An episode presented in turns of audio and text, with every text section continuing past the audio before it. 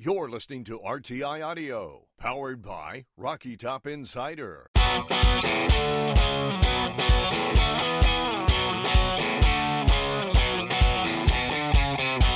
This is Pancakes and Bacon with VFL, Kyler Kerbyson, and Reed Bacon.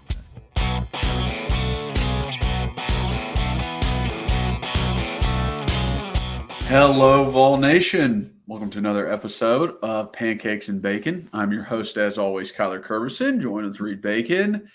Uh, I think this is going to actually be a good one, even though we're coming off a loss to Missouri, um, one that I think was a little unexpected in a lot of our eyes, but hopefully Reed and I can clear the muddy waters a little bit and give some perspective to everyone. So, uh, before we get into everything that is that Missouri loss, Reed, how are we doing, bud?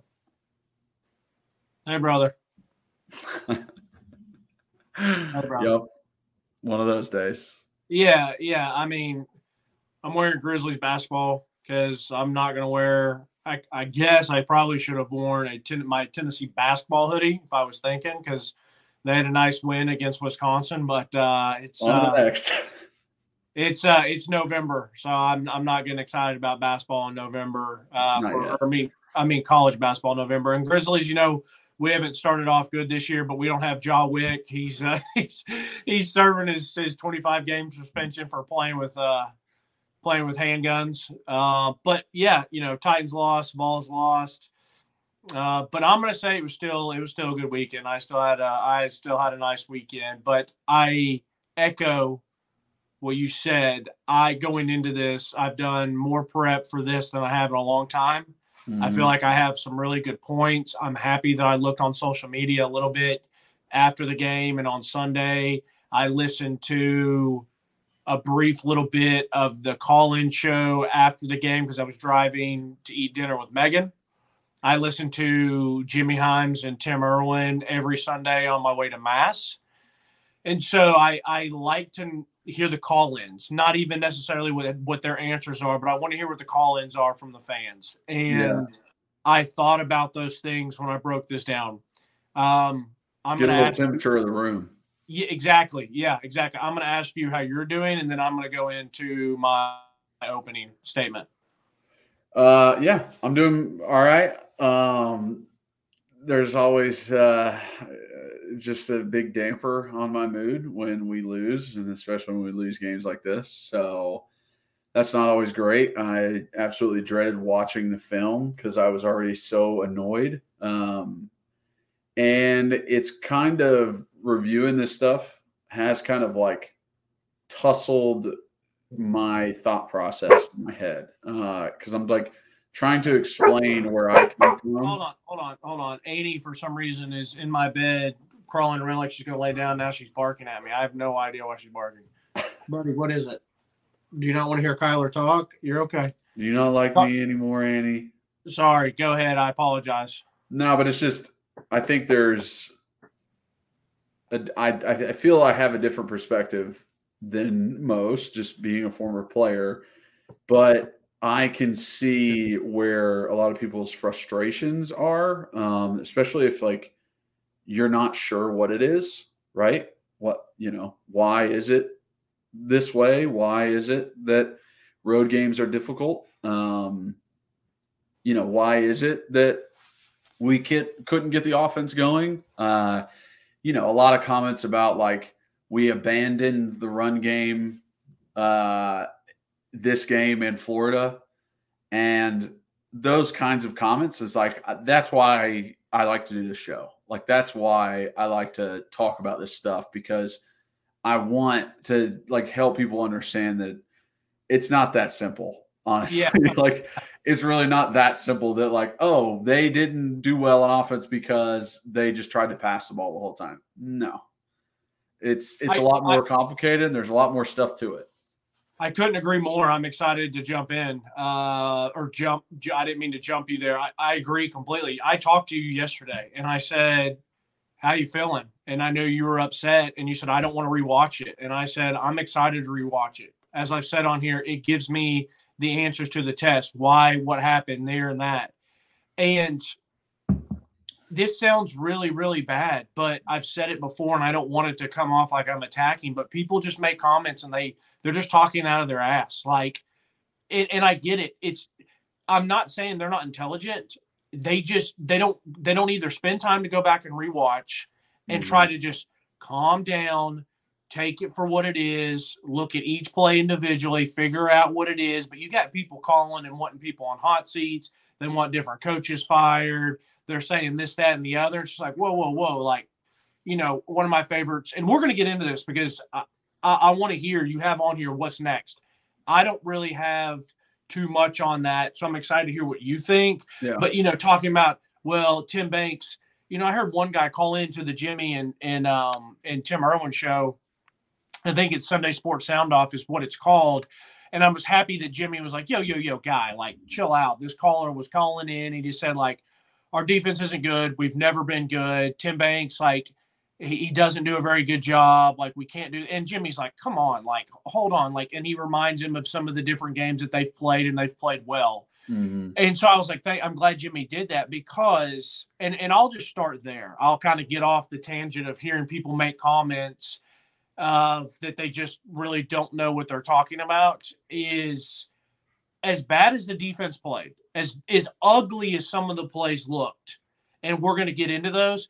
The defense did not lose us this game, in no. my opinion. The offense is still the reason we lost this game. I got on Xbox Live last night and was talking with Nathan um, and Jack.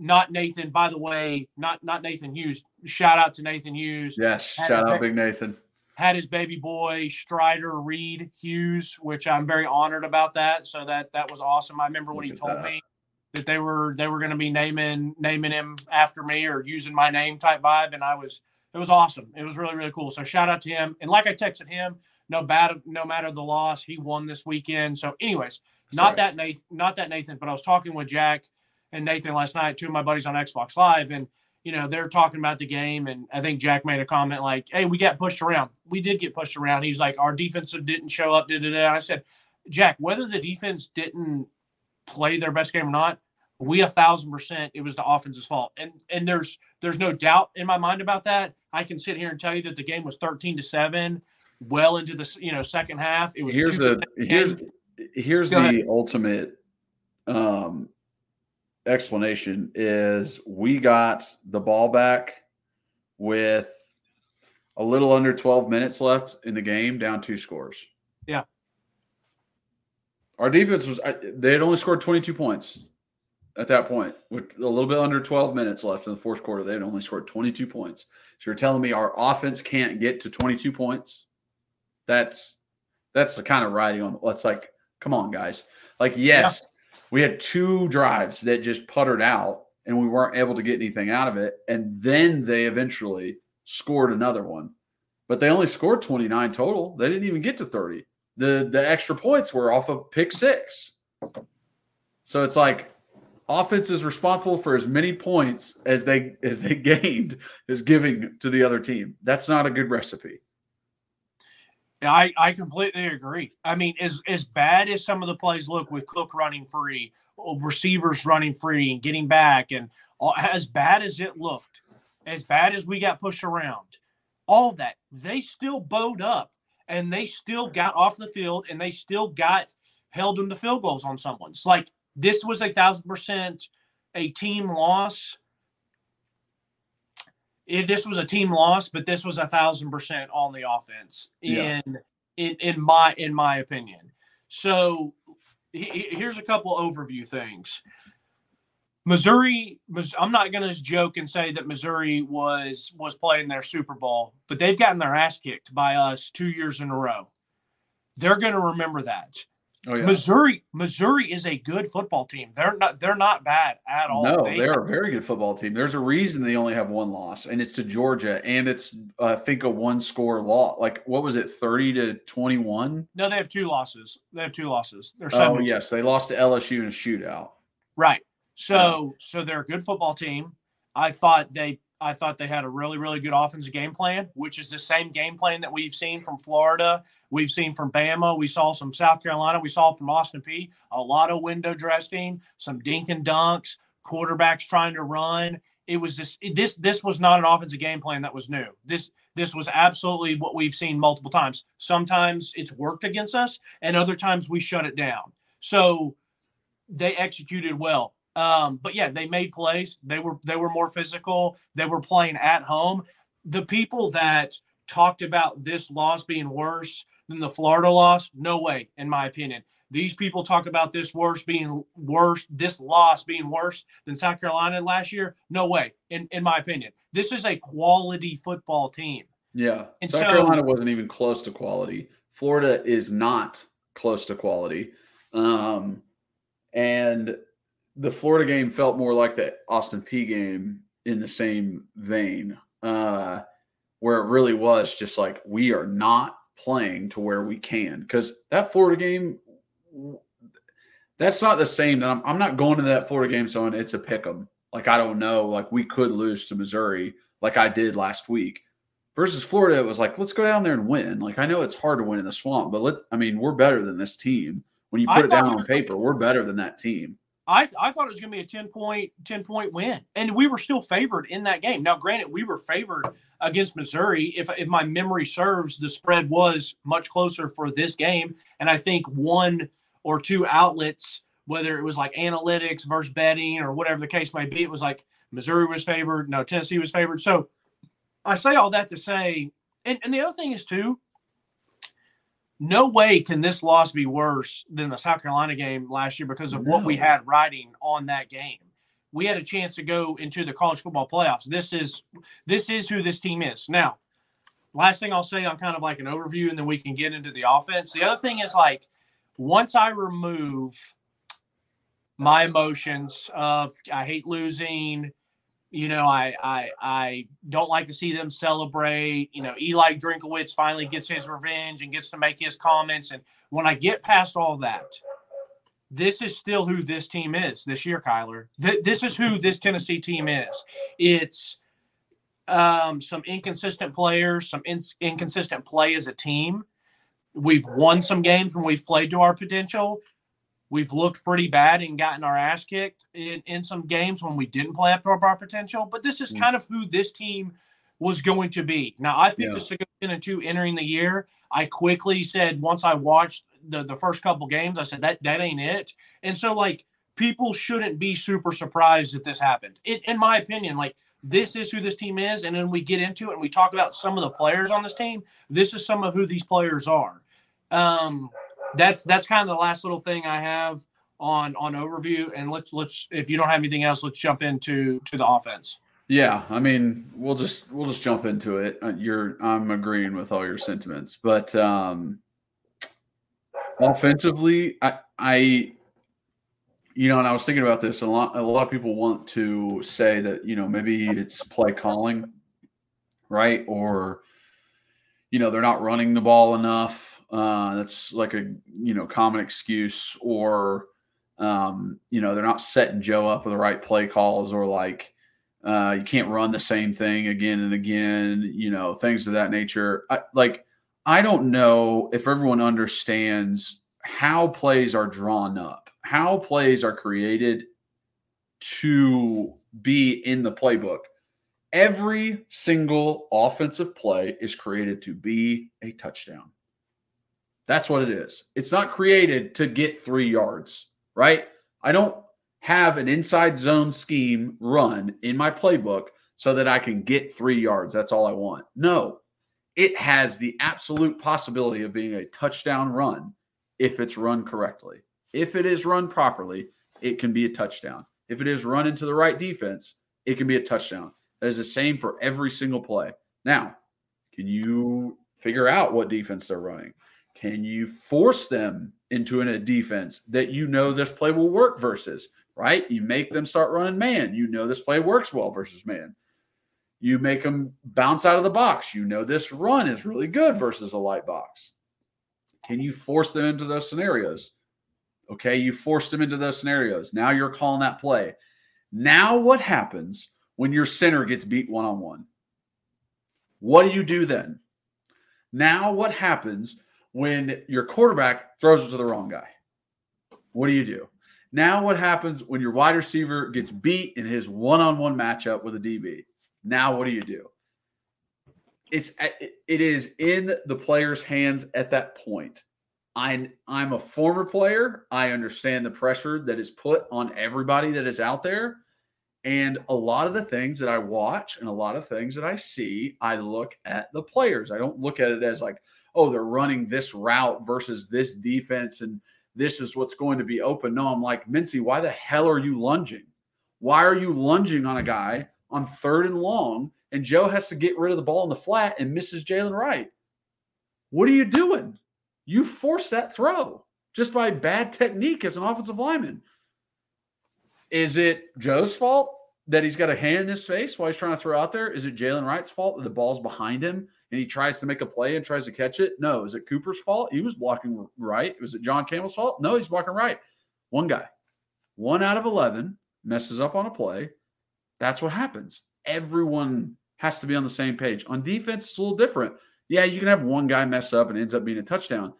But the way defense is structured, there's the first layer of the defensive line, there's the second of the linebackers, there's the third of the DBs. It is almost you have safety valves, right? Behind you. You have that next layer of defense behind you. Um, so it gives you a chance to have mistakes. On offense, it literally ruins plays. And I just kept seeing one guy miss, one guy not do his job, one guy not get up to the second level, one guy not continue on that double team of the defensive lineman. One, it was just, uh, what can you say? What we Dylan had a run down to the six yard line. It gets called back for a holding on Jacob Warren. It's one guy. We were in the end. We were in the red zone. We could have scored. I, I, I don't want to get sidetracked, but I have the the the call on Squirrel and and Jacob there was horrendous. I think a lot of people, well, I know a lot of Tennessee fans were really mad about the refs in Bama and could get mad at some other stuff. I'm more mad at the refs in this game than I was against Alabama, and we'll get that, there. That one, that play right there of those two holding calls, I thought was very ticky tack on Jacob. Yes, you could probably see it on him. That was not a hold on Squirrel. I just that was an absolute pancake by Squirrel, and I freaking love it. And the second penalty that I almost lost my mind was a face mask on Gabe Jeudy-Lally. Yeah, yeah. That is the most ridiculous call I've ever seen in my life. The thing it, about it is it, he was he had hands on face mask. He was being held. So if anything, it's offsetting. If anything.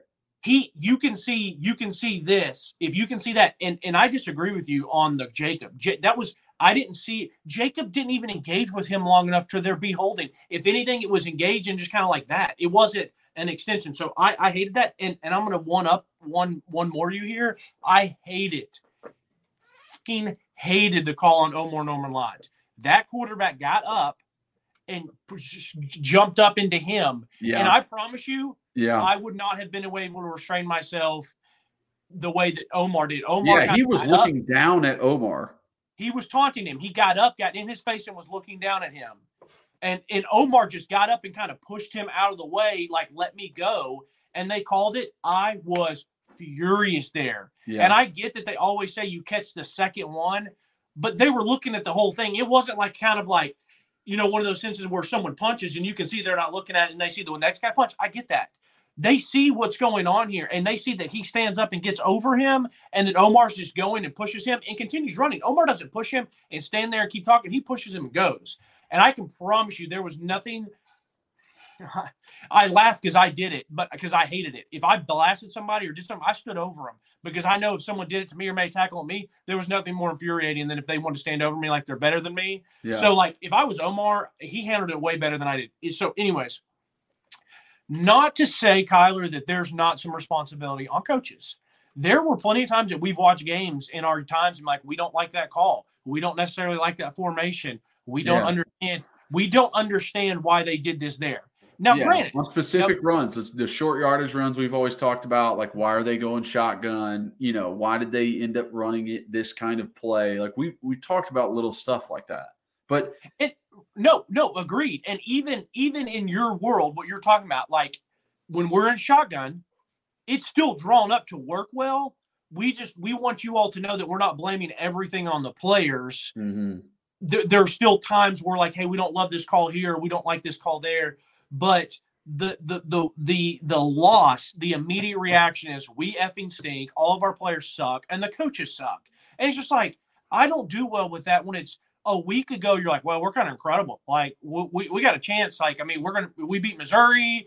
Georgia better watch out. You don't know how many Tennessee fans I've heard that has been calling it from the summer that we're to beat Georgia. Like from the summer, everyone's like, hey, it's just kind of weird. We're playing them at home. Like I could see us maybe losing on the road to Missouri, but we're probably going to beat Georgia. And I'll go ahead and foreshadow it. I don't think we're going to beat Georgia, but I'll be pretty surprised if this team doesn't bounce back really well, play really well, fight hard, and kind of kind of keep it somewhat close. Yeah, I think it, I think a good perspective point is to say how you guys are feeling right now. How will you feel in a week if we were to beat Georgia? Would this game even be on your mind? Like it's like, yeah, you'd want to have won this game to like possibly go to the SEC, but like this is not going to be a determining factor of how you see Heupel moving forward throughout his entire career. I, I think if you really want to get into why this happened before we actually give all the examples, why this happened is this team is who they are. They're a, a three, four, five loss team this season because they're inconsistent. They they are we have a bunch of 82s and 85s in Madden, and yep. sometimes they're going to play pretty well, and other times they don't play well. And when each player decides to make multiple mistakes on a drive or on one play, or they don't execute, is Aaron Beasley a bad football player, Kyler? No, he's not. But he didn't play his best game. You you see what I'm saying? Like, yeah. is is is um, Elijah Herring a bad football player. No, I don't think Elijah Herring's a bad football player. He did not play well this game at all. Mm-hmm. But that that's my point is like this is who this team is. We know, well, you and I know that Heupel knows how to coach ball. He knows how to coach offense. There are things that I would like to see different. I wish we could clean up a few things with penalties and you know different stuff like that. But we know that he can coach ball, and I believe that he built a pretty good culture. So the really the only thing that I'm looking at Heupel with is your roster management. I think that it's his fault that we have Joe at quarterback, and maybe I, I don't I don't know how you could go into the season like, all right, we're going in the season with Joe. It's a bridge year. I got Nico next year. I think Joe's good enough to get me eight or nine wins, whatever. I don't know how coaches would think that way, but his real responsibility is to get. Uh, uh, uh, we got some really good dogs on the defensive line, whether they didn't play good or not. We have some bona fide dudes. Now we need a bona fide linebacker. We need a bona fide safety to come in, and we need to keep adding on the offensive line. You, you see what I'm saying? That's where I put more responsibility on him yeah. than like his play calling and then the execution type argument. I I, I get what you're saying. I, I think the roster development is definitely part of it. Um, I think one aspect of that is he had a bunch of transfers. Like he didn't develop anybody from like last year wasn't developed over time. Like last year was developed over a year. Like that's how long the guys were there. Um, and when you really like break it down in this game, if you compare to last year's offense, our best three wide receivers were were gone. Our number one tight end, our number one tackle, our number one guard, our quarterback, were all gone on offense right? You replaced all those guys from last year's Missouri game to here. You replaced all those guys. So I understand why Heupel went into the season going, Joe is my quarterback. I have a freshman here that's going to be very, very good. But right now, if I put him in versus Joe in, I have a better chance of winning with Joe back there because Joe knows what I'm going to tell him. He knows every call. He knows what he's been doing. He's been a very good leader on this team. He earned the starting position twice, had it taken away from him once, stayed humble, stayed on the team. All the guys there like him. What does it say to the team when a coach says, Hey, I'm going to sit the six year senior so that I can get the freshman ready for next year? what does that say to every other player in that team of like, Joe deserves this. This is Joe's last chance. You're telling me he doesn't. Hold on, hold on. I got to stop you. I got to stop you. We're not. I, I I can't get into this. Joe deserves this. He's been here. Like that's not how that's not how life works. That's not how football works. If Nico's the better player, then Nico should have been playing. I'm going to trust Heupel and say that Nico wasn't ready, and that's why he's playing Joe. Even though he knows Joe's limitations, he still said this is still the best opportunity at this point. So, okay. so, so, so, so, so, now, then, hold on, now, hold on, hold on. An SEC championship is not on the board. Now, what do you say? I, if, if if he in his heart still thinks Joe is the best player to go out and compete against Georgia, compete against Vandy, and win a bowl game, then that's who he needs to play. That's who if he because you're talking about what if he played Nico to start the season? What is that saying to all the six year seniors? Well, it should fucking say that he believes that Nico is the best player to play. If I, I don't care, I don't care what position. If I'm the linebacker on the team, if I'm the long snapper, whatever. I need to trust my coach to be like, there's no political, there's no yeah. future, there's no nothing. He's playing who the best player is. And that's what I, I agree. Want, I agree with you. I agree I with you on that. That he's playing the best player. I'm saying the opinion of most is who cares if Joe's playing? Put Nico in, get him ready for later. This is not like it's literally like not even about the season. It's about next season. And I'm just like, sure, sure. Now, now it's to the point. I, I mean, fine. Now, now it's to the point. It's like, fine. If he, if we know what Joe is, we don't, you know, whatever the goals were going into the year in yeah. Coach Heupel's head, which I'm assuming Coach Heupel is a competitor. He's like, I want to win all these games and I want to try to make the SEC championship. If that was his goal and we're not going to achieve it now, sure, p- put Nico in. Like that, that's fine with me. But you know, um, I don't know. I just get I just get frustrated with the, like Joe deserves this. Nico should be in. Nico shouldn't be in. We're punting on the season. The the goal is to win win each game that you play. That's yeah. the goal. And so I have to trust him that he's not getting into any weird political or weird future mindsets. He's like, I'm trying to beat Georgia, and this is who gives me the best. Or I'm trying to beat Missouri, and this is who gives me the best option. I don't know. You yeah. you want to jump into some plays? Sure. Yeah. Okay. Um yeah, so just jumping in that first drive, I was, you know, like, okay, we're, you know, moving just a little bit. Then the third down, Cooper gets beaten in a one on one matchup. Yeah. And it's a tackle for loss. And it's just kind of like, all right, well, what do you like? What are you going to do about it? Am I, am I going to bench Cooper? No. Like, he's my best player on, he's my best offensive lineman, probably. But right. like, but he got beat. So drive is over. Can't take advantage of an interception that we got. Right. And it really like it really boils down to that, guys. Like the reason why you thought we abandoned the run game versus Florida is because we struggled running the ball because guys were getting beat on the line of scrimmage. That's why you thought we abandoned it. It's it's not because they stopped calling it. The other thing is too, as a coach, you're like, F, my best offensive lineman just got whipped. Okay. He doesn't start play making play calls thinking that that's going to happen again. He's like, okay, like it happens, whatever. I still am going to run the ball yeah. because I'm not expecting each each guy to mess up every certain time. Like that's not how they're calling plays. They're calling plays because they're like you said, this matchup on defense or this spot where we are in um in, in the field or in the game and like that's just not how it's called. And and as we're getting into this, it was really it, it was it would look like pretty sketchy or not sketchy. It looked um it just looked different when you're watching the game. You're like, damn, they got three down linemen. We should be pounding the rock at them. If you, when I went back and rewatched it, they had seven in the box almost every time. Almost every time they were. So we, it doesn't look like it's a loaded box because they got three down linemen and that's it. They loaded the box on us. They dared us yeah. to throw the ball. And I want to answer. I forget who it was. I, I apologize. Uh, he's interacted with us before on Twitter, and I, I wanted to start shouting different people out because I appreciate the questions. And he made a comment about why are more guys not running free this year compared to years past. I think there's a couple things. I key, I think we've had some guys running free deep, and Joe hasn't seen them. I think Joe maybe we've had. What's that? Joe hasn't hit them. Right. So he hasn't seen them or he hasn't hit them. Maybe the protection hasn't been there. We lost Jalin Hyatt, who's an absolute track star. And so that doesn't help. And the other thing is, too, I do think people are playing deeper and they're like, make this team earn it.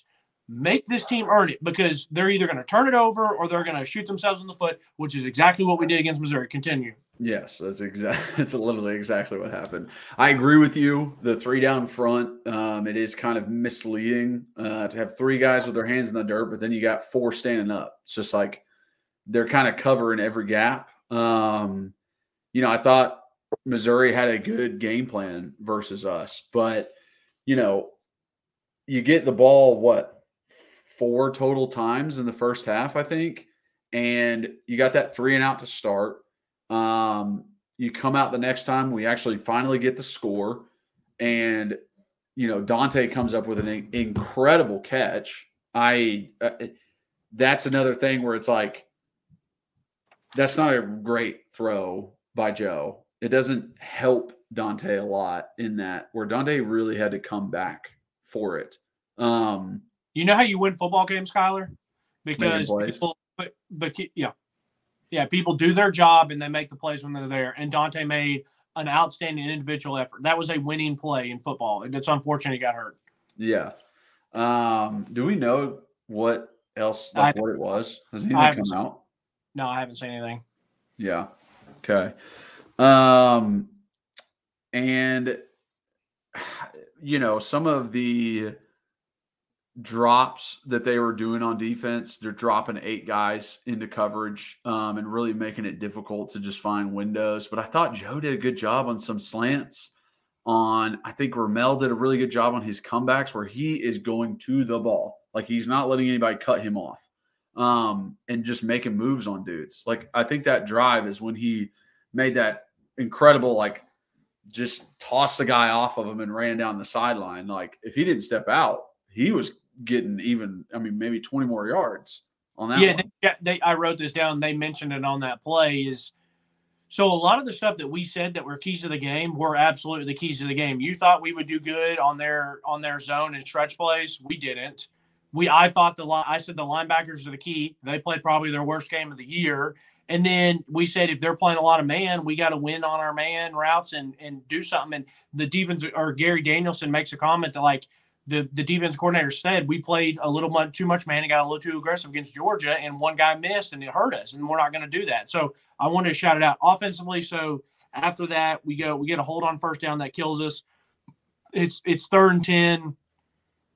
Um, I felt like Squirrel was open. I paused this and I sat there and looked at it for a few minutes. I felt like Squirrel was open on the deep dig. I'm not a quarterback. There, there are times where I'll feel comfortable as a football player that I'm like, or an ex football player or a, a, a, fan of football or being around the game. I'm like, Joe, that was his number one option. He didn't get it there. He didn't throw it. I don't yeah. know if I don't know if this was open or not because it was a side view compared to the front view, but I still see it. I'm like, that's Squirrel White and that's a lot of open grass. Can we really not fit that in?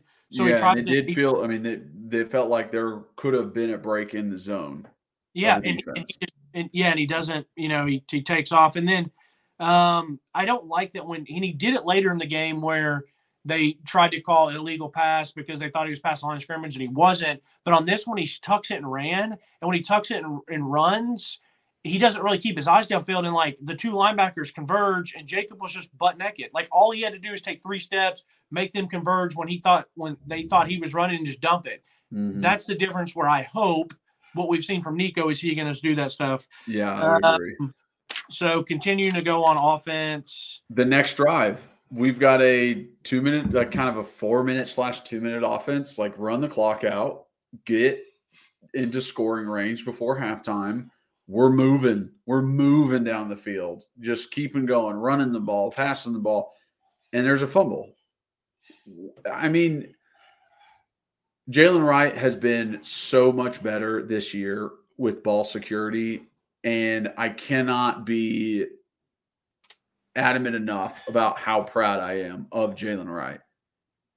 This is one of those freak fumbles where Buddy goes directly at the ball he hit directly on the ball, didn't even touch Jaylen in any other spot, the extra guy. And it's kind of one of those plays you're just like, mm. like there's not there's not much I wanted to change out of that play, right? Jaylen's holding it like this. He's holding it high and tight. He's getting tackled. He's going down. The guy just barely taps him from the backside and is able to get it out. I can't fault. I can't fault anybody for that.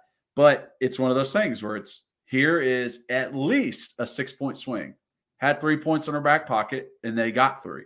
So I want to shout out before we get there. I love to see the slant uh, coming back where we're hitting our slants and our hitches, and it really is pitch and catch. Unfortunately, it kind of plays into Missouri's hands. Like, yeah, sure, we're going to give you up a eight nine yard slant because we just unfortunately have not gotten one of those slants and house called it. It doesn't matter. Like I still like to see some of the pitch and catch, and I like that when we have Squirrel in the slot, we run him off and we don't get into this pick play. Pick plays make me nervous because it just I want to take anything that I can out of the ref's hands. So if you've got Squirrel and he's someone's manned up on him, run him. Just run him and let him clear and trust the guy that's coming in that he's going to beat the guy on the slant. You have a lot of green grass. Joe makes a good throw. They did something that you had mentioned where it was they sent Jaylen out. And like you said, they send him out in motion. We like to see stuff worked off that. And they ran a QB draw and Joe got the first down and then yeah, it's it's Jaylen's fumble, and it was brutal. And I felt like after that, Jaylen was not in a good headspace, and it did not come off to me that I felt like hmm. he was a great teammate after that fumble. Now I don't know if it was he was mad at himself or what the case may be, but we come back from halftime and they run the pitch play and I was, and I know we got a lot of people that that are in the Tennessee fan base or that listen to us or comment stuff that you guys love Jaylen. I, I, love how the guy runs. I, I really, really do. But when your quarterback hits you in the ball with the with with the or hits you in the chest with the ball on an option, and you don't catch it, and then you throw your hands up and get mad at him, I hate that shit. Yeah, I I hate that garbage. It's an option play. You have to be ready until the play is dead. Mm-hmm. Joe played it well. Joe got out there, he held it, he got hit, and he hit it. He hit you right in the chest. It wasn't low, it wasn't high, it wasn't behind you. Don't do that bullshit. That is it's not. Even the, it's even the thing I've complained about before of like quarterbacks leading the pitch to the guy. Like Joe did a good job of like, there's no lead. Like I'm getting hit right when I'm giving this to you. This is perfect set up for you. Yeah, and so I just I didn't like that crap when he did that as if it was someone else's fault. Like that hit you in the chest, and then later on the one that you already mentioned on the swing route, and he throws it behind him. I'll be the first to say when Joe doesn't make a good throw, that wasn't that good of a throw. was behind him. But you know what? I will take up for Joe on this one. That hit Jaylen in the hands. You have to catch that. I think that is an easier catch if you're running out like a swing route, you know, a banana route, whatever you want to call it, and you're turning and catching, I feel like that is easier to do because then you can kind of just spin with your momentum compared to the ones that we argued about earlier in the season where you got a guy running this way and the ball's behind you and you're trying to reach back. So then once that happened and he dropped it, he gets mad. And he could have been mad at himself, but it was like, damn, man, like hit me with a good pass. It's like, bro, like I just don't like that body language when yeah things are going wrong and it looks like you're getting frustrated with your teammates. I, and like, like, and like he hit Jaylen on a very similar play out into the flats perfectly early in the game, like yeah. right in stride. And like I said about that play, Mincey's in Joe, like Mincey misses his man, he's in Joe's face. Like that affects the throw. It affects the throw every time. Yeah. No, agreed. So continue on. Next offense, it was third and one. We're in shotgun. I don't like that, but I, I will say when it's good, Cooper then had a really nice block. Castle had a really nice block. It, I don't know if Jabari was work or I don't know if Javontez Spraggins was working up the second level. It looked like he got whipped and then made him way to second level. And Castle came in and picked up the D tackle. Yeah. Really, really nice. And then Jabari made a really good, a really nice um, individual effort to get the first down. So that's a third and one in shotgun that I was a little nervous about, but they mm-hmm. got it. And then the score, and then that that offensive possession ends by Squirrel and Ramel both having back to back drops. Two probably who should be your two most sure handed people on the team, and they both drop back to back throw good throws from Joe that are first downs. Yeah, so it's like who am I? Who am I supposed to get mad at? Like, right? Exactly. What's going on? Right? I, I've got I've got all of these drives that I can put together, and and someone wants to tell me we abandoned the run game, and that's why our offense is not doing well. It's like I've got guys dropping balls on third down. I've got I've got I've got offensive tackles just whiffing on their on their men. I, I I've got just fumbles out the wazoo from people. Like it ain't running the ball versus passing the ball. Like that's not it. Agreed. So the, the last offensive possession that I have basically for the game is I have nice for Joe to keep his eyes downfield to Caleb, nice to work the pocket to Ramel, third and one, and this is one we've already talked about. I thought this was the first Jaylen Jaylen's fumble was was uh, the, the appetizer to to the game, like to, to really hurting the game. And I felt like this was potentially the entree to to kind of killing the game and momentum because I think we score there. It was a uh, will be the first to admit if I see holding and it's on us, I'm like, yeah, it's holding. Like people want to boo or people are like, no, that's garbage. Like, no, like it, it was holding. Like I know you're a Tennessee fan. Quit trying to argue. This was not holding at all. Like I've already stated, Squirrel did an awesome job. He can't help that he body bagged and pancaked the guy. And Jacob did not even engage the guy long enough to for it to be holding. You did not see any pulls. And then and then you have um uh Jaylen. Oh That's yeah, this, this this is the one where the throw and he gets mad about it. Yeah. And then and then to finish on offense. The other one about the refs. I listened to it. I played this. I played this play over six or seven times. Never once did I hear a whistle before the snap or right when the snap happened. I watched oh, all th- yeah. all three refs. I watch all three refs that are in camera, and all of them are standing. Not only does the ball get snapped, Joey's dropped back. There's a perfect pocket around him, so multiple people are rushing and blitzing, and then they blow it dead. That is absolute horseshit. I will even allow it. I will even say, you know what? I'm not going to get mad at the refs if they blow the whistle right as it's being snapped. And it's kind of like, hey, hey, we probably got that snap off. I, will I'll live with that. But Kyler, I'm not going to live with it, and it's and not be acceptable when the snap has been made. Our guy has dropped back two or three steps and is standing in the fucking pocket. If I'm telling you, bro, if I'm Heupel, I've I'm doing what I I'm doing what I talked about earlier on. I'm I'm calling out Greg Sankey in my weekly meeting. I'm like, the, and I'm talking about that play specifically. In the rule books, it says once the ball has been snapped, you can't go back. So, plenty of games I watch, whether it's NFL, college, my teams, not my teams, where there's that little bit of like snap, blow, blow, blow, and it's like, okay, we know what they're doing here. They want to replay it. They probably technically didn't blow it in time, but it was close enough. We're not going to argue. This one, bullshit. Or you like you see a ref running, right? Yeah, or that like you or, see a ref react, and yes. maybe he didn't get it off in time, but you see him. Yes, exactly, exactly. And and it just, I'm telling you, I, I so people want to be more mad about the Alabama game or some other games this year. This one is like like we've talked about with Gabe with Omar, with those holdings and that one, I, it's it's unacceptable. It is it is absolutely unacceptable. And then that play was the was the dessert to end the game. Yeah, was, I would say was, I, I I would say that might be still in the main course. I say that pick six is pick six is the dessert uh, to end it. I wasn't watching when the pick six happened. You know me, I can't. I can't. Well, that was that was definitely a uh, turn on the TV when that one happened. Like I turned it off. I turned it off when they gave them when they gave them that fumble and then they went down and scored. I was like, I'm done. I'm not watching this bull crap anymore. So, anyways, yeah. I would love if you don't have anything else on offense, I would love to jump to uh to defense. Uh, yeah. I mean, I I, I don't have anything else. I, it's yeah, that was just uh that was just tough, tough, tough. Like you can't those kinds of things on offense they're uh, hopefully we're able to explain that. So like this is not play calling. This is not because we have a different offensive coordinator this year. This is not because Heupel has lost it. Like guys are not executing when they need to.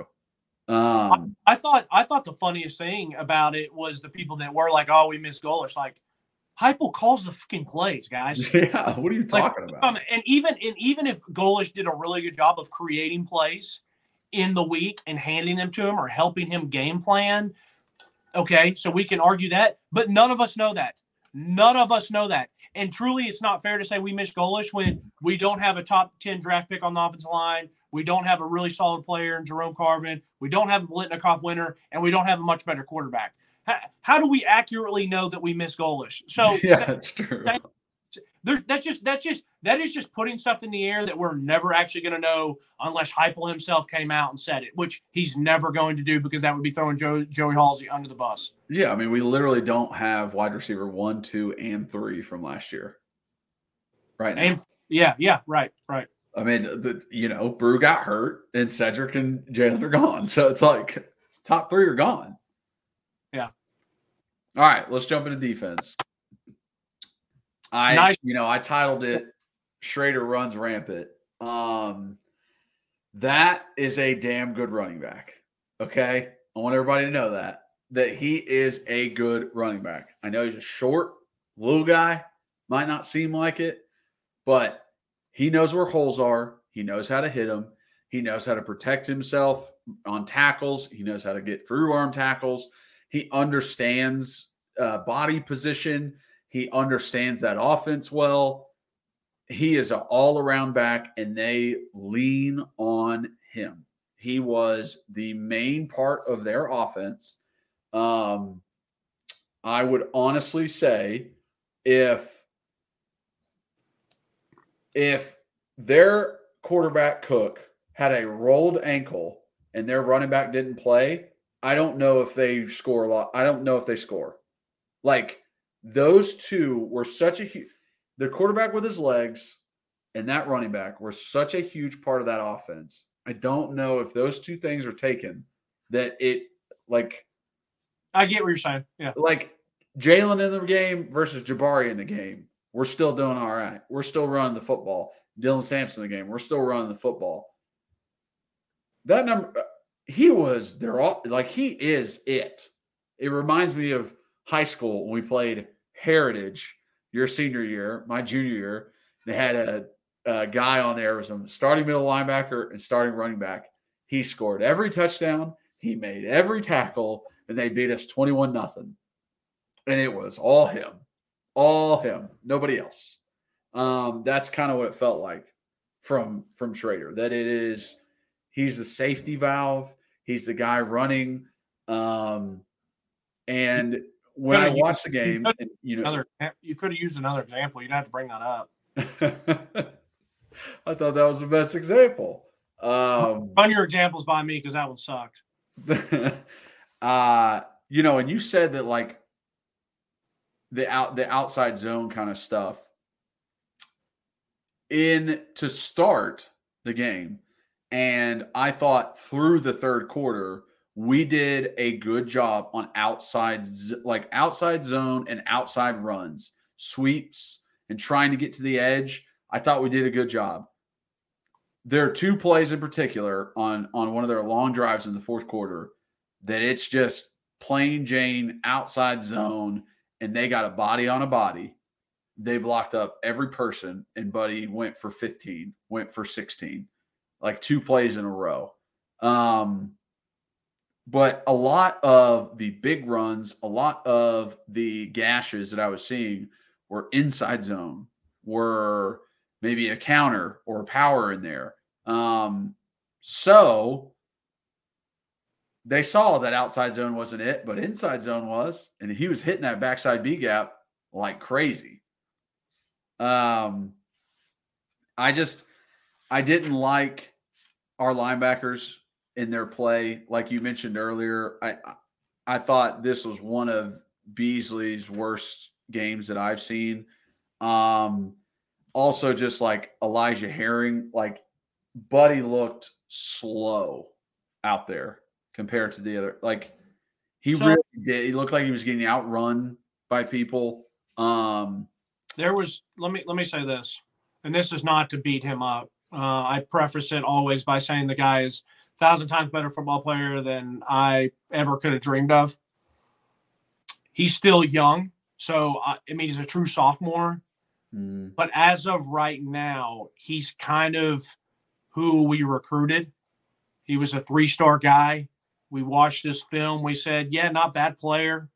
Probably not the quickest and, and most fast twitch. He's playing right now because there's there's an injury or two. It's true and he's played. He's had some some decent plays. He definitely didn't play up to his potential, but I think it very much came into the fact where as I mentioned last week, there are still some athletic and genetic deficiencies, and where he's looking slow. And if you're slow or slower, you can't have your eyes in the wrong spot. And I and I and I'm talking to you from personal experience. I was not the fastest guy in the world ever. I might have been slightly quick at a, at a point in time in my life, but my eyes, I had to trust my eyes and my angles and instincts because if it was a foot race, I'm looking like I'm stuck in mud type deal. And so, oh, yeah.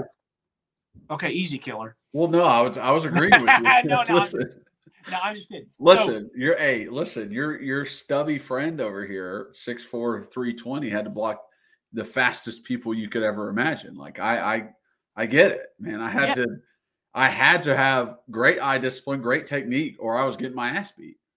You know what they call they call people technicians for a reason.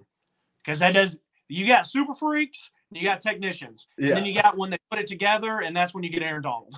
yeah, exactly. so, so so but there was the play later in the game. It's a third and ten. And they get it out there, and Elijah breaks on it pretty nice. You're like, okay, he's going to make the tackle, and it's going to be fourth and four. Elijah would not have gotten him down if it was flag, and he would have not gotten him down if it was two hand touch. I think he only got one hand. There's nothing that Tim Banks can do at that point. There's nothing Coach Heupel can do at that point besides yeah. try to recruit somebody better than next year. I mean, they tried to bring in Keenan Pili. He's been injured. They got Arion Carter, who maybe would have been a little bit better athletically. I mean, you know, Elijah's still been playing because maybe Arion's not ready mentally. Well, yet. Arion was hurt. No, no, I know, I know, I know he's injured. I'm saying, but before this, before this, because someone could come back and argue and be like, "Well, Eli or Elijah's been playing over Arion." No, I get, I get that. I, am yeah. just saying that that that wasn't his best effort, and he and he would tell you that he didn't play well. But I'm trying to tell you guys like that's kind of who he is so far. Three star guy, probably going to be more of a lunch pill type dude. You got to give him time to develop even more until his junior and senior year type vibe. But, anyways, uh, defensively, nice start. You get some pressure, um, you get a stop, but then um, Nico passes off. Doneiko uh, Slaughter passes off, and we got a break. We still bow our necks up. They get a sack, and then they get a pick. And I'm like, okay, great. This couldn't be any better. One thing I do want to note is when uh, Tamarion got hurt, I I was I really thought that they were going to bump Doneiko Slaughter in uh, side and maybe bring in Brandon Turnage or um, Warren Burrell on the outside. I think as Tennessee fans, we should be happy that they trusted Jourdan Thomas. Guy, as still he's a still somewhat of a younger guy. I guess he's a sophomore, but he's a bigger guy. I think mm-hmm. he is a pretty good athlete. Mm-hmm. So I was happy. I was happy to see that. Um, yeah. Defensively, third and 12. We don't have a spy. Uh, but it was, you know, that, that was frustrating. I felt like, and we'll get to some of that, but third and 12, no spy. But then it was a great tackle by Gabe. And Gabe had, we'll get to it, had a really, really great man coverage where he's running on a crossing route. I've said it once on last week's pod. I'll say it again. Gabe has been much better than I expected, and this coaching staff needs to get credit for bringing him in. Yeah. They saw they saw what they had, and they said we think this guy can help. And by golly, I fought him against, I fought him the whole time, even we saw him in camp, and he's been a pretty darn solid player. Yeah, I would agree. Uh, third, third two, uh, have Gabe on a. T- oh, okay, okay. So this is one of these things that this is maybe where I was slightly frustrated with with Tim Banks. So they have it to where there's three guys one side. You have a tight end on the line on the right side. You got Jourdan Thomas back at safety. You got the other guy shipped in left. They bring a guy in motion. Well, when the guy comes in motion, Gabe is the corner on that side, but they have him inside on a tight end. Instead of him bumping and following out with the receiver and Jourdan coming down and replacing, Gabe stays, and it's the most easiest motion out route they throw. Thank goodness Jourdan came down and made a good tackle because there was really no help behind him. But that was mm-hmm. just something that I didn't like, and that was a good job by Missouri saying, "Hey, that more that window dressing was bring him in motion. Let's show him one thing and do something else. I don't know. Now, do you think that? Do you think Jourdan being in the game changed that? Like changed their uh, no, playing of the motion? No, no, I don't think so. I I, I don't think so because he's he's your nickel and they had him back at deep safety on that one because of the alignment on his side. He didn't have anyone. So I, I don't I don't I don't think so. I think it was probably one of those things where the defensive coordinator in practice or on film saying, Hey, I trust you, you got to get down to make this play. I don't want to have Gabe bounce and then my safety's back here. It's like, wait, am I going with him? And then they hit a pop pass with a tight end or or or is he going to get down there in time? I, you know, I, I don't know. But okay. one thing is me, I'm seeing that. And if I see a receiver going out, I want one of my, well, probably my best corner right now. I want him falling and having a safety replacing. Um, then you got third and one and Elijah and the LBs just, um, they don't shoot. They, you know, they just don't shoot it. I, there was a couple times where I saw Jeremiah uh, snap head back Telander come in and he would take, he took on a double team better than Beasley and Elijah took on regular guys some of the times. Yeah. I mean, so, and I'm not saying that Telander came in and played amazing. I'm just saying that was one play that I noticed that. Uh, dump off. Uh, Aaron Beasley's there, but Elijah takes bad angle, and so AB forces him inside, and Elijah just isn't there to help. Yeah, that's uh, like that was those kinds of plays. I felt they were 11 for 17 on third down overall. I felt that most of their third downs were last options. Right, it was either quarterback is dumping off to the last guy, everybody else is covered, or he's running it himself. It's like as a defense, you did what you're you took away all of his options, and he did he relied on the very last one to get this first down, and he got it. Yeah. Yeah.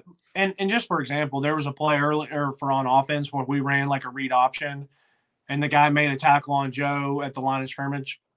That's a winning football play compared to our linebackers not even being able to get a hand on him. Yeah. So all that, the, the the defense still did their job after that long ass drive and giving up all that stuff. They still held them to three. So once again, no matter how long it was, no matter how bad it looked, they they still got off the field. Um. So we get back on defense at first and ten. We have another long play uh, back out of the backfield, and it was just another busted coverage where Nico thinks he's passing off to safety or he's not running with it. Um Okay, Kyler. This this is this is another thing. It's third and seven. I like the pre-snap alignment on this one. We have five down linemen, and we have we have one back, and we are showing that we're about to bring a man blitz. Mm. They have three people to the side. Wesley Walker. It's it's the exact play that we ran two weeks ago, where I was making fun of the Kentucky receiver for doing his Instagram off-season workout uh, route feet, and he never broke Wesley's cushion. And Wesley made a great play in man-to-man coverage. So you're Tim Banks, and you're like, I want to bring some man pressure here. You end up getting the exact same look that you got, and you're like, how do you not feel pretty good that hey, we stopped it against a pretty good quarterback in Devin Leary? How how do I not call another play that was successful for us? Yeah. And they get good pressure. He lets it go. And this time, the receiver did a really good job. He stemmed inside. He then evened it out. He then broke and he then cut. And it was a good throw and catch. And Wesley was there to make the tackle, but he was not there to swat it away like he did against Kentucky. That is my thing. You like Tim Banks and you like Willie Martinez being like, wow, that was great coverage. Good job, Willie Martinez. You had him in a great spot. Great call there, Tim Banks. You got pressure and he had to force it out with a man blitz. Now it's two weeks later and it doesn't work out, and you want both of them fired. yeah. What what do you, what, what what do you want? You know what I mean? Yeah, exactly. So, it, it, it's the same as like we don't win on the road. We just beat Kentucky two weeks ago. What the frick are you talking about? Yeah. Yeah. Uh, then the only thing I didn't like about this on the touchdown is we had Dominic Bailey and Tyler Baron in the middle compared to the big boys of Omari or Eason or Elijah Simmons. Now, Dominic Bailey and Tyler Baron have both played well, but if you're in a goal line situation, three or four yards, I would probably prefer to have, you know, a James Pearce uh, at an end. Unfortunately, Roman Harrison didn't play this game, and I think that hurt because he just he's such a little Tasmanian devil. Is he gonna? Mm. Are we gonna win the game with him? No, because I still don't think the defense was the issue or the overall issue, yeah, uh, or the issue that lost us the game. But on that one, when we're down there, I would rather have I, am fine with Dominic Bailey and Tyler Baron being in at the at the at the nose ta- or the defensive tackles when it's third third and 12, third and seven, yeah. not when not when it's second goal from the five. Yeah, I, I, I would agree. I noticed that and was just like, damn, Dominic Bailey just got road graded on the double team. Um, and that backside B gap and in inside zone, the running back, his aiming point is front side A, backside A, backside B. It all depends on the blocking. It all depends on those linebackers scraping over if they're getting lost in the shuffle. And that backside B gap was open every time. It was, I'm pushing, I'm pushing, I'm pushing front side back. I'm pushing front side back. And yeah. every single time it was open, uh, he was able to get at least nine yards on every single run like that. Um, and it's just where are you fitting? Where are you disrupting on the D line? Uh, and you know that has nothing to do with the play call. It's all about like what kind of technique and what gap are you staying in? Do you have gap integrity? Yeah. Third, you continue on defense. You got a third and six. We blitz. Cook makes a play. I said it's a little foreshadowing for later in the game when they're in the red in the end zone and we blitz inside. Um, on this play though, we we dropped James Pearce back, and once again, I said it last last week, two weeks ago. You got to rush. You got to rush him. You have to rush him. If you want to play, if you want to make that play call, he has to be on the other end and rushing, and you let yeah. someone else. Now, I'll give J- I'll give James Pearce credit. I thought he dropped back very well, which is not a surprise because he's a freak athlete. He's long, he's lean, he's mean. I thought his eyes were in the good spot, which is really the only thing uh, that you could hurt him as a freak athlete. But I thought his eyes were in the good spot. Mm-hmm. Uh, third and six, Omar makes a play, gets a sack, and um, uh, Aaron Beasley and JP look keyed in on the run on that time, which was nice to see. So we brought four. He did try to step up. It looked like James Pearce, who was dropped back again, unfortunately, and Aaron Beasley. They look like they keyed on it. We're coming up on Cook quick, but Omar made the sack. Yeah. Um, and it and it's it's plays of that nature. It's it's the sacks that you see that as a defensive coordinator or as just a coach, you go, well, do it again. Like I rushed four, you got to sack that time. Like I rushed four again. Now we're down. Now we're backed up. They're backed up in the end zone, and the guy runs it out for 15 yards, and it's like, how? Like as a defensive coordinator, what? Like, I guess I could have spied more, but like I, you know, my D line is my strength.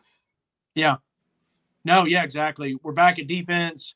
Uh, Nico, I think this was the one where I meant Doneiko allows the run by again, and then they get down there. It's more window dressing, guy in motion. Then they call it. They fake the toss. Our guys were just lost. Cook walks in. He's he's he's untouched. Our, our, our eyes weren't good. We got blown off blocks. It was a disaster going going down to the next defense possession. Uh, Aaron Beasley got caught in traffic pretty poorly. It looked like he tried to jump in one gap. By the time he realized what it was, it was too late. Um, and then I we've already talked about how I hated the call on Omarr Norman-Lott. Uh, third and ten, we've already talked about Elijah in open space. He wasn't touching him in two hand touch or flag no. football. No. Uh, and great job to get a stop for a field goal. It was it was a still a two possession game. It was seven to twenty two. It was a two possession game, and I think there were still, I don't know, eight, nine, ten minutes left in the third quarter. Plenty of time for a Josh Heupel offense to get it together, and unfortunately, they didn't. Okay, third and ten. Uh, I did hear Jimmy Hyams again making a comment about how dumb he thought it was to bring an inside blitz on this one, and Cook got outside. And I would come back to Jimmy and say, and I know he thought it was dumb. And when I was watching it on TV, it did look dumb. But I've gone back and rewatched it, and I see that the last time we brought people on the outside, Cook stepped up on the inside mm-hmm. and got away.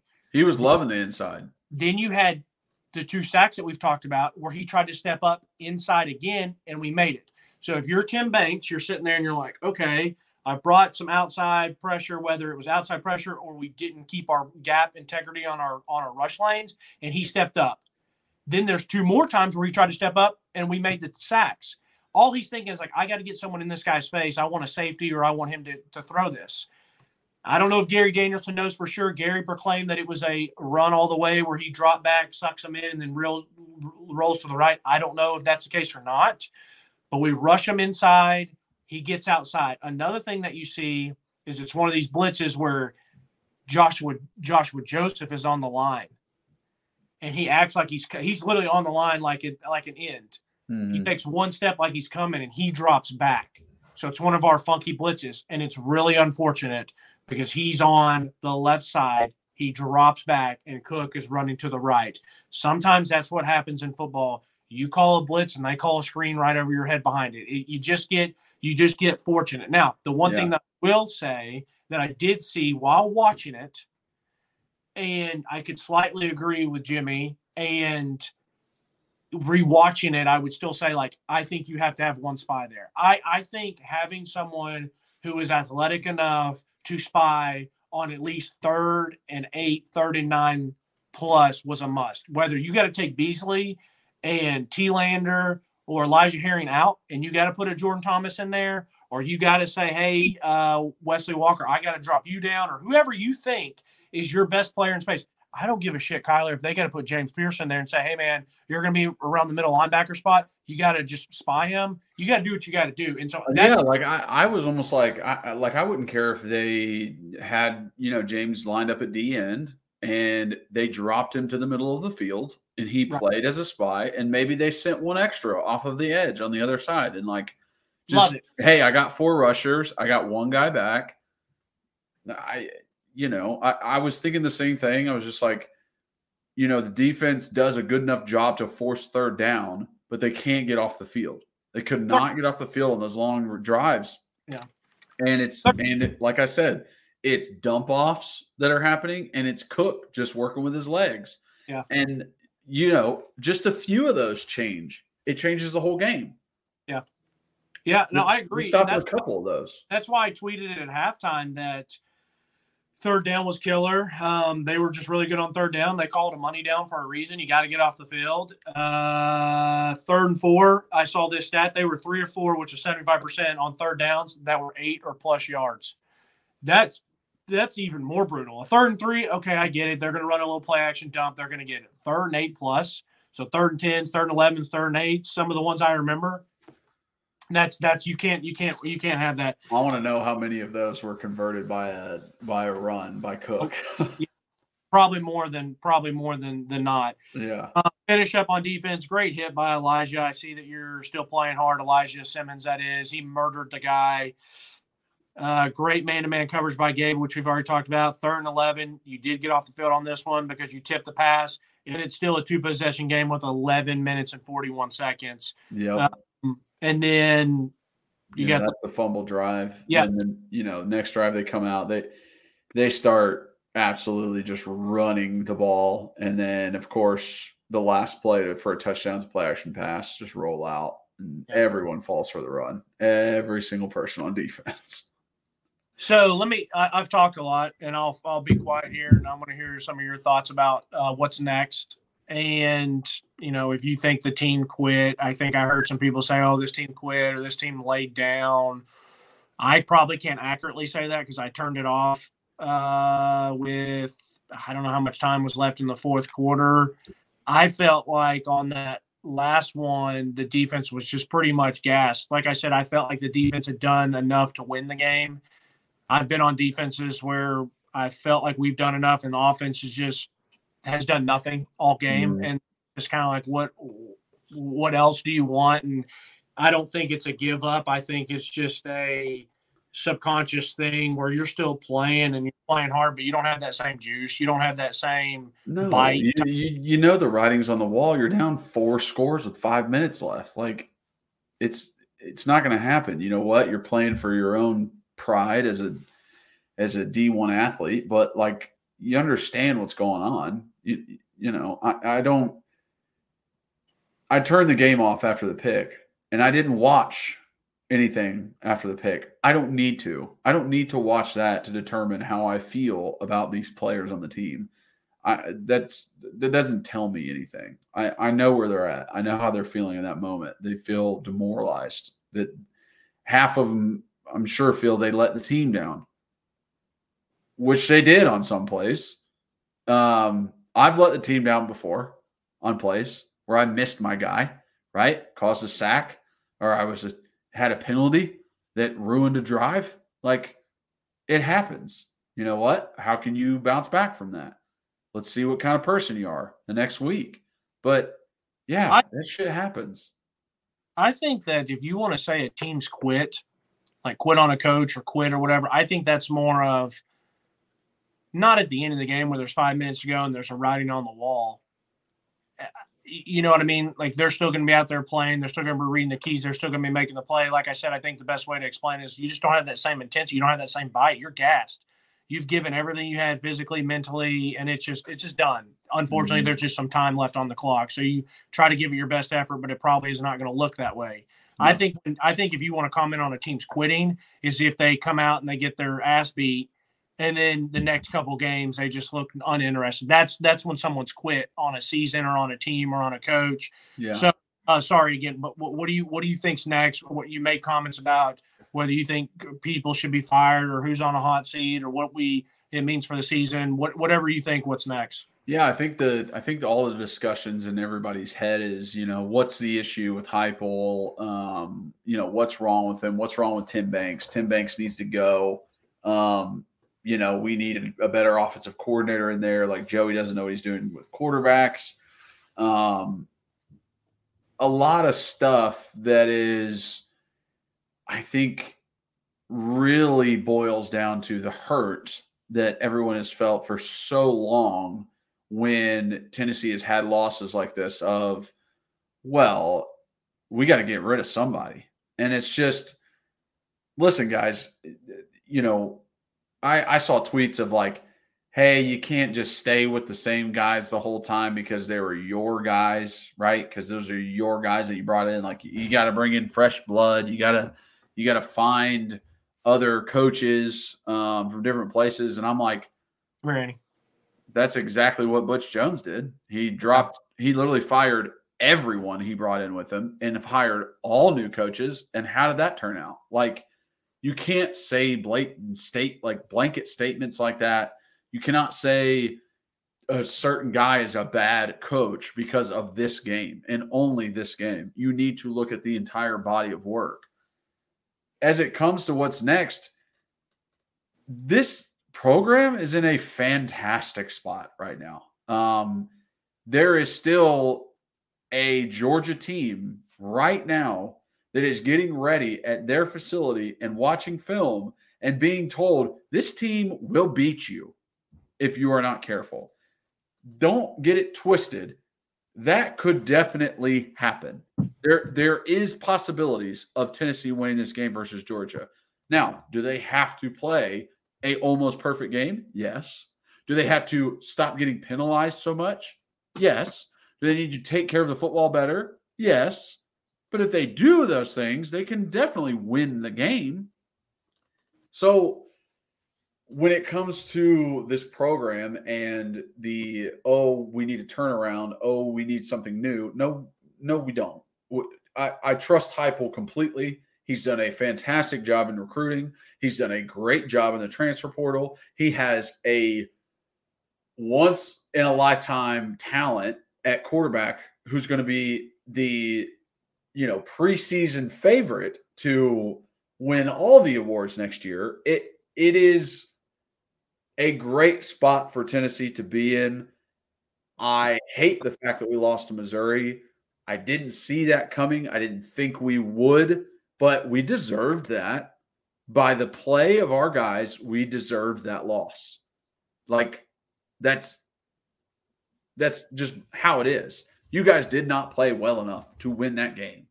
Um, I hate to, I, I hate losing, but if we had played well and they just kicked a last second field goal, it would have hurt. It would have hurt, but it wouldn't have hurt. Probably, uh, it would have been a, it would have been a really rough sting. But this one's more frustrating in the way it's like, damn, I thought we were past this. I thought we were past, past the bad execution. And then, like I said, this game just made me realize, like, yo, like this is who this team is. Like trust what they've shown you. They're they're a little inconsistent. They have a lack of execution at, at times. We still have a lack of of just raw talent out there. But mm. I, I I am with you. I I'm so happy you brought up the Butch thing. And I don't want this to come off uh, bad towards fans, but if I was a coach, if I was an athletic director, there's some things I'm going to listen to the fans about. you know, like if I'm an athletic director, like what's some things you guys want, or what do you want to see? You want the Vol things back up? You want this? Like, cool. I'm I'm happy to hear that. But if I'm ever hearing fans mention that we got to get rid of this guy, you got to fire this guy, or this, and I don't believe it, I'm not doing it. Mm-mm. And and that's not to sound egotistical or arrogant, but if I've been entrusted to be the athletic director or the head coach, I'm going to do my best and do what I think is best for this program for this team because that's what I was hired to do. And one of the issues and what killed Butch and what everyone talks about killing Butch is that he listened to the outside world too much. He got too sensitive. So it's what you know. W- what do you want? You want a coach that listens to you?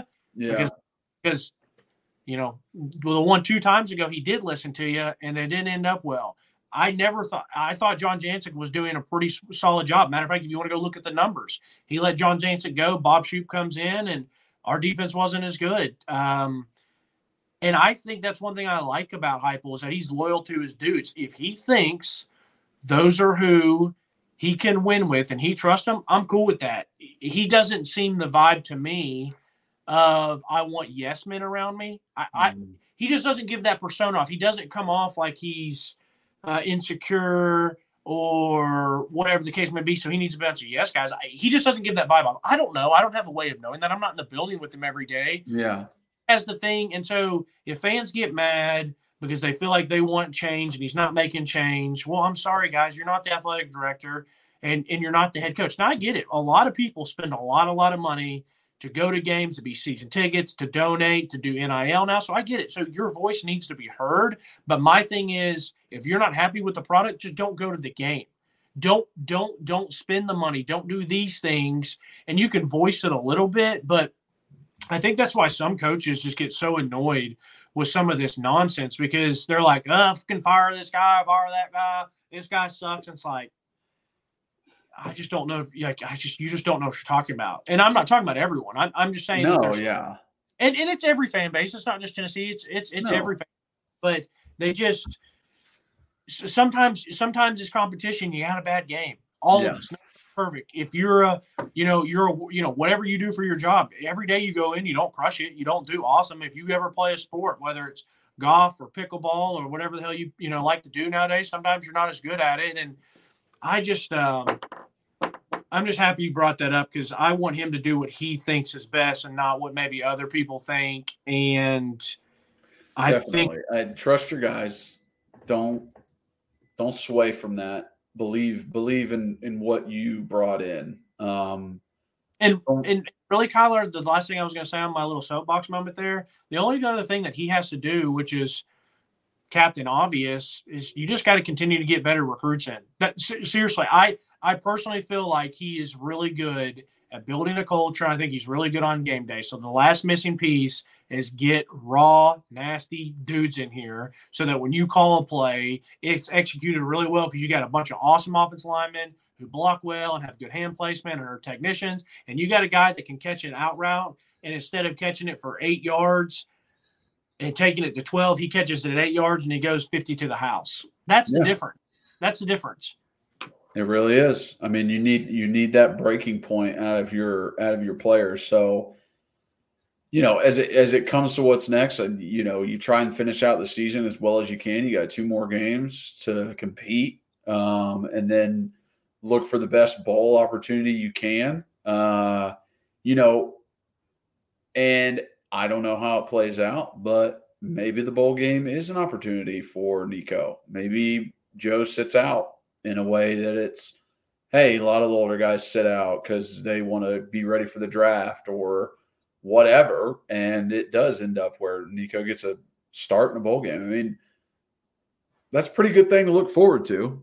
Um, the season didn't go how we wanted it to, but did we expect this team to be just as good as last year's team? Because last year's team went 10 and 2. And they were special. And they were special, special. SEC Player of the Year, Biletnikoff Award winner, top 10 pick. This is a special team. So, yeah, I, I think Jauan Jennings, that we all love, I think he said it best when they asked him, when he was here and they they dropped some games. He's like, I didn't sign up for a five game fight. I signed up for a 12 game fight. I'm here for 12 games. I'm fighting my ass off for this season. You got a great opportunity. And there's nothing more than as a competitor, if I personally, if I lose, if I can't go play that same team or that same person again and get my revenge like Missouri got on us for beating their ass the past two years, if I can't go back and play them again, then damn it, there's nothing better than the number one team in the nation coming out here and saying, all right, let's fucking let it rip. Go out here and offensively hit someone in the mouth and execute, and defensively, I hope you execute, but just take the fight to them. That that's yeah. what I want to see from our front seven on this game. Do not be passive. Do not be passive. Go catch somebody in the mouth, man. The coaches always used to say, if you're going to make a mistake, make it going 100 miles an hour. Yeah, best part about football, moving a man against his will. Yeah. See you, brother. All right, man. See ya. Okay, thank you guys so much for watching and listening. If you are watching, please like, subscribe, hit that notification bell, leave a comment. We'd love to see them. Uh, love if you guys have any questions. Uh, if you're just listening, rate and review, download re-download, uh, share uh, with all your friends um, and follow us on all those listening platforms. Uh, if you want to follow us on social media, at Pancakes and Bacon for our main account on Twitter, at Pancakes and Bacon underscore RTI on Instagram. Uh, for Reed, is just at rbacon26 on Twitter. For myself, it is just at Kyler Kerbyson on all social media. So check me out there. Uh, and just really appreciate you guys. Thank you so much for uh, supporting us through this. And hopefully, we're able to give you uh, some tidbits of information, some perspective to think on. Um, but uh, as always, go Vols.